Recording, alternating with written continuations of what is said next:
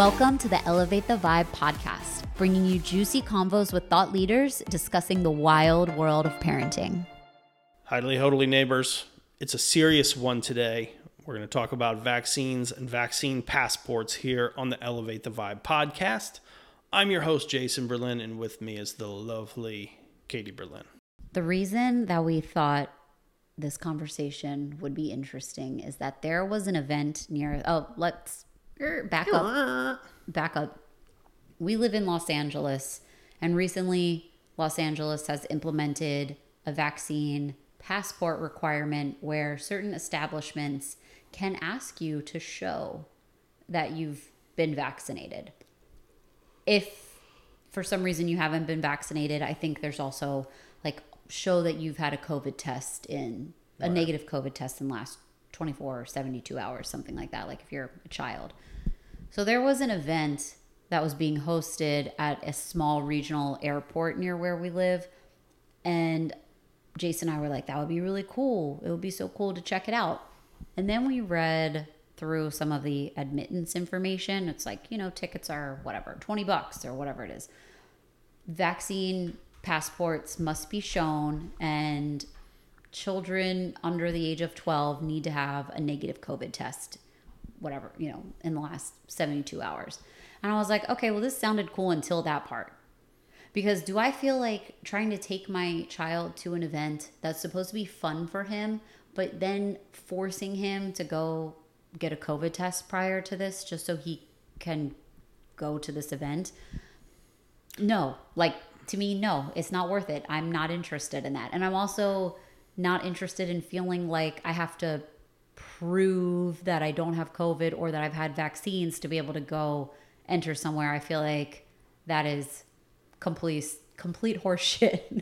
So I'm like, if somebody has a vaccine, great. If they don't have a vaccine, you know, there's a reason that they don't. And this really bothers me. And it's like an outdoor thing too. So it's like, why do we, I mean, we're already social distancing and masking up. It's like, come on, we've been like 2 years in this shit now. It's like people are going to do what they want anyways. They're going to fudge vaccine passport information. And it's like, is the person going to just really do diligence on every single person's, you know, items that they bring in? Are you going to trust all of their COVID tests? Like, you know, people cheat on shit all the time. It's why you can't trust people with any of this stuff, you know, fundamentally.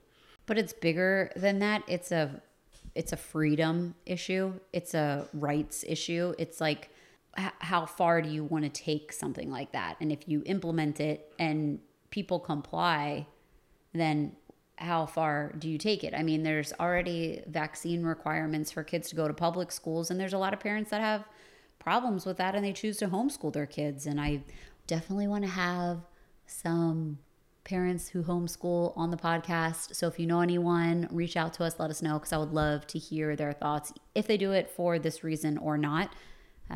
I just would love to hear that story of why they chose to homeschool and how it's going for them. Somebody that does it now, somebody that's choosing to do it now.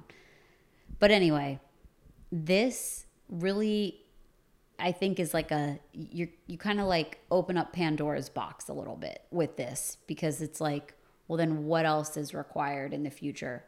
Yeah. And on that post that advertised the event, there were probably 30 or 40 people who were all equally pissed off about it too. It's not just a couple people who had a problem with it. It's a widespread issue. This conversation could go many different places, because when you start to touch on something like this, you definitely get into the realm of politics. But coming at this from the position as a parent, I just find it strange to think that, like, to let my 3-year-old into an outdoor event, I have to have him tested to be able to do that. I understand that some people think like it is for the greater safety of everyone, so that everyone there can feel safer. I say that because I don't think anyone feels safe right now. I mean, it's proven that these vaccines do not keep you from getting COVID. So I don't know if anyone feels safe even just by having a vaccine, but it just seems strange to me. It's like, you know, people have certain reasons that they choose not to do things. And I don't feel like pushing those people out and kind of segregating them and making them feel bullied into making these choices. I just feel like it's just wrong. I don't know. I'm not on board. Yeah, and I feel like if you're really high risk or if you're around someone who's high risk, you're probably not going to a large event anyways. It's like, what's the point? Yeah. So we know that these are touchy subjects, but I think they're also important subjects. I mean, there's always jokes of people saying like, well, then I'm going to move to Florida because Florida's like the complete opposite of LA in this situation. Or, you know, California, there's just been a lot of heat on California, I think, for how they've handled a lot of what's transpired in the past few months. And there's people that are leaving the state because of that. When it comes to adults making decisions for their bodies, you know, it's one thing. And then it's like if parents feel forced into making permanent life-altering decisions about their children's body, it feels hard. It's a hard thing to do because as children, you want to protect them. You want to do the best thing you can as a parent, but then I want them to make their own decisions in their life about their health and their choices when it's time. I mean, do I want like polio spread around? Fuck no. Like, do I want to be the cause of a measles outbreak? But I also don't want to have to go around and prove like, okay, we're all safe to enter here. Like, I don't know. It just feels weird. Well, VibeHive, why don't you tell us your thoughts on our latest posts? Leave us a comment and we can chat about it. Peace. Hey there, VibeHive babes. If this podcast has brought you any value, please rate and review on your favorite listening platform. And if you're feeling really generous, share with a friend.